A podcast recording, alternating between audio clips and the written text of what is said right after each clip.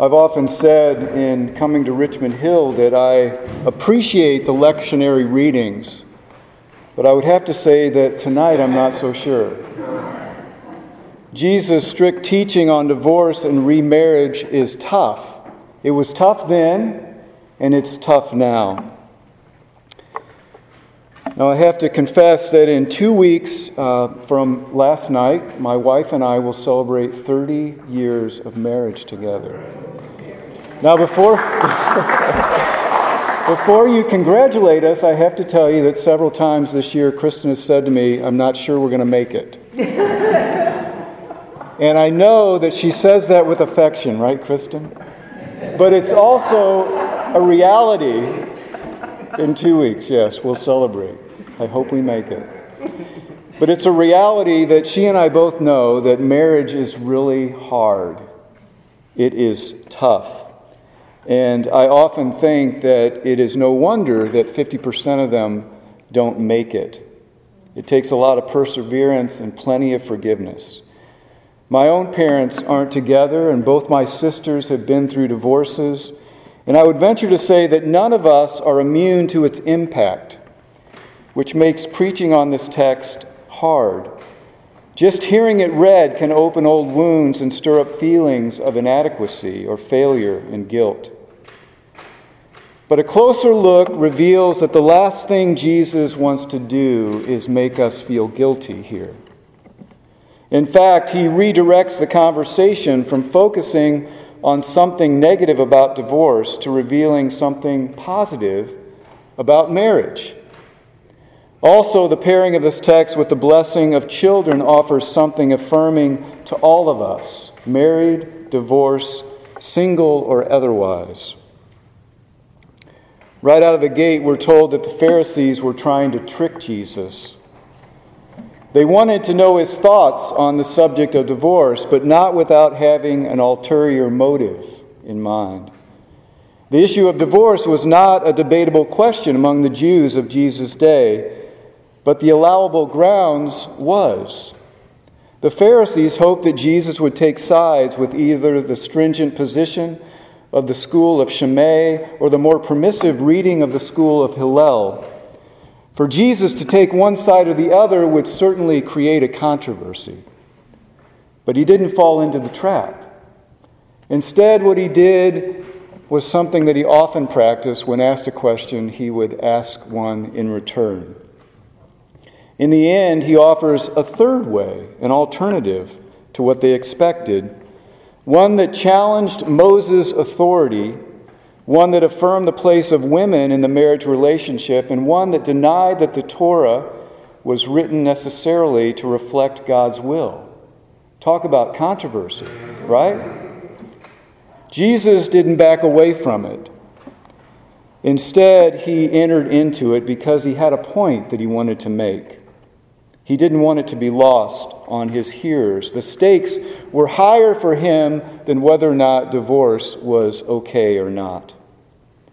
While affirming marriage, he also assumes that some marriages won't last. Without belaboring the point, he turns the question, is divorce lawful, on its head by refusing to focus on the legality of divorce, but instead on the intent of marriage, that it be a lifelong joining of two persons in a profound union, what the Scriptures call and what Jesus calls one flesh. A relationship for which even father and mother are left behind to attend to out of God's will. It's interesting to note that this text serves as a counterpoint to other comments that Jesus has made about family and about the commitments of family. He's already said that mother, my mother and my brothers may not be my blood relatives. They're any who trust in God. And he makes the point also by saying that coming trials will split families apart, brother against brother, father against child, mother against son. It's interesting to hear this text in light of those where he says, what God joins together, let no one separate. Anyways, in my former life as a congregational pastor, I married lots of people. In counseling them, I would often say that it's important that you keep in mind covenant relationship, because covenants are important to people of faith. And God has a history of making covenants, of making promises with us. The rainbow given at the end of the flood story is a sign of God's promise not to do that again. The cup on our communion table is a reminder of the covenant sealed in Christ's blood for the forgiveness of our sins. These covenants are important. God makes promises to us that God upholds, and God wants us to make promises to each other that we can uphold. And then I would talk to them about the reality that often we can't honor those covenants the way we intend. And so it's important for God to be a part of our relationships and part of the important commitments that we make with one another.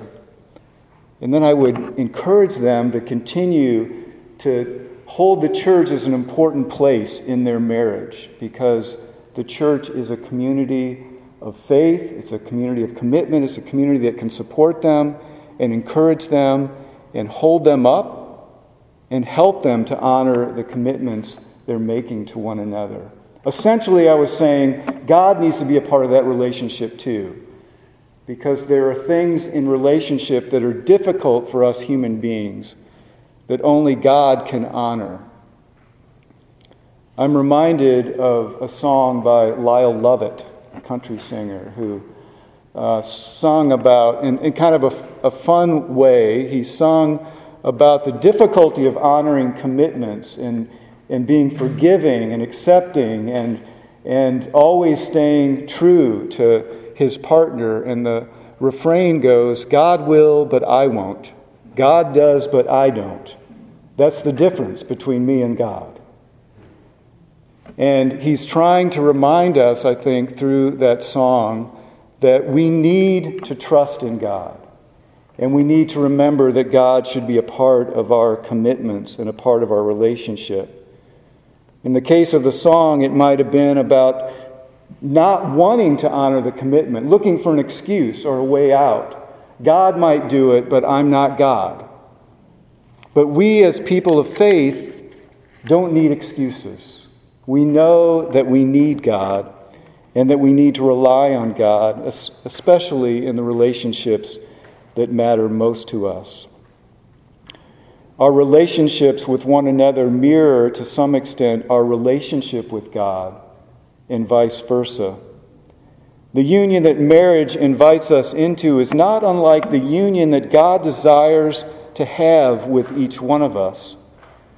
The mystics of the church get this better than, than most people. We're too ashamed of our sexuality to think more intimately about our connection and our relationship with God. But the Song of Songs and people like Saint John of the Cross and Saint Teresa of Avila speak of God in the most intimate way, as a partner, a lover, and a confidant. The relationship that God wants with us is a total relationship. Jesus speaks to it as a oneing, not unlike the making of two into one here that we hear about in marriage, where two shall become one. In John's Gospel, Jesus makes it clear that he wants to be one with God. He wants us to be one with God just as he is. Now, there's a level of intimacy implied there that we rarely consider for ourselves. But it isn't foreign to the church, the church that is thought of as the bride of Christ, or those who make their vocations in the church, nuns and priests who see themselves as married to Christ. The Sisters of the Visitation, who lived here for one hundred twenty years, would have understood that, would have understood that, seeing themselves as married to Christ in their commitment to cloister and to pray. Now, I realize I just made a big jump from talking about divorce to talking about our union and intimacy with God, but I think that's part of Jesus' point in this text for us today. He wanted his hearers to get out of a small box the disciples in particular. He knew that God's love was and is all-consuming and transformational. And he wanted his disciples to see that love is greater than legal obligation or their morality. But as usual, they didn't quite get it. So that when they came in from outside, Jesus trying to answer the question of the Pharisees, the first thing they do is say, well, what about divorce? They push him on the subject. It must have been frustrating for him, which might be part of the reason why when we get to the part in the text about blessing children, which I never noticed before, that those things were right next to each other, Jesus becomes indignant very quickly. He's probably already a little bit upset with them for their behavior. Indignant is a strong word to associate with Jesus, and there are only a few times in the Gospels where he shows his dismay so emphatically. When he overturned the tables before the money changers, he was indignant. To the dinner crowd who tried to shoo away the woman who was anointing him for burial, he became indignant. And in several other cases, he showed when people showed indifference about human need around them, he became upset. Which raises the question for me, what would Jesus become indignant about today? Maybe it would still have something to do with the way we treat our children. We know that over forty percent of the children here in the city of Richmond live in poverty, which means that almost one in two is hungry, maybe without a home, or without other basic necessities of life, right here in our neighborhood. I learned this past weekend that Virginia has the highest rate of children in the U S who are aging out of the foster care eligibility without ever being placed. There's just not enough homes or people willing to open their homes for some of these children. And there are other issues as well. I met a woman on retreat this past weekend who mentioned her work uh, with the homeless in the Tidewater area. That stretches from Smithfield down into North Carolina. And she said in the last year that their caseload has increased by a nightmarish amount. She said, I can't keep up. And my colleagues and I are having a very hard time meeting the needs around us. I think about what played out on our national stage the last couple of weeks around the Brett Kavanaugh nomination. Another example, a reminder of the extent to which men are involved in sexual misconduct and the abuse of power. I think these things would make Jesus indignant, and they should make us indignant as well. In our text, Jesus stands up for women. He acknowledges that they have rights in marriage as well as in divorce, the right to divorce and the right to remarry. That position went against Jewish law and conventional thought. And then he stands up for children. Roman society had little use for them. Since they were not productive members of society, they were unable to work, contribute, provide. They were often overlooked and abused, ignored, and even sold.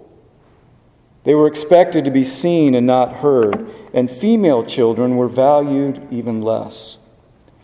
Jesus, however, not only says that they are valued in God's eyes, but that they are an example of what it means to be a citizen in God's realm.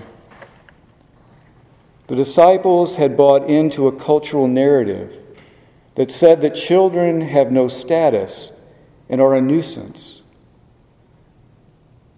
In the text for today, the disciples were becoming a nuisance to Jesus. And he'd had enough. And so taking the children in his arms, he made it clear that the rule of God belongs to persons like these, those who are powerless, vulnerable, and weak. In overlooking the children, the disciples had missed the whole point of Jesus' ministry. As I just said, I'd never noticed how these two texts are together. If it hadn't been for the lectionary, I would have never seen that. That his talk about divorce and then his picking up and blessing children go hand in hand. Jesus' teaching on divorce and his blessing of children occur right one after another, and I think it must be on purpose. Mark is trying to tell us something. Just when we thought, or when we might have thought again, that our behavior in and out of marriage may position us better or worse in God's eyes, Jesus picks up a child and offers grace. Look who's included. The smallest, the overlooked, the undervalued, the one most vulnerable, the one who has no means to measure up or stand out. God embraces her or him. Not only that, but Jesus says, whoever does not receive the kingdom like one of these is going to miss it. Children are not just a good example of those who, will, who we will find in heaven, but they model for us how to get there, how to enter into it. By nature, children are gracious, and they're openly receptive, and they're full of joy and enthusiasm. They aren't concerned with whether they deserve something or not. They simply receive the gift. They're gracious recipients. Imagine how God must feel when we receive divine love without condition or reservation or without a doubt. Children show us how.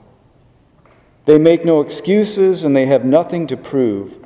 They are simply eager to be taken up into Jesus' arms and blessed. And I think the point of this text is that we can be too. It doesn't matter how successful or unsuccessful our marriages have been, whether we've managed to attain the type of union God intends or not. The receiving of the kingdom of God as a little child still holds true. It's not something we earn nor something any failure can take away. The relationship God desires for us with each other and with God alike is predicated on grace alone and sustained by the same. May it be so. Amen.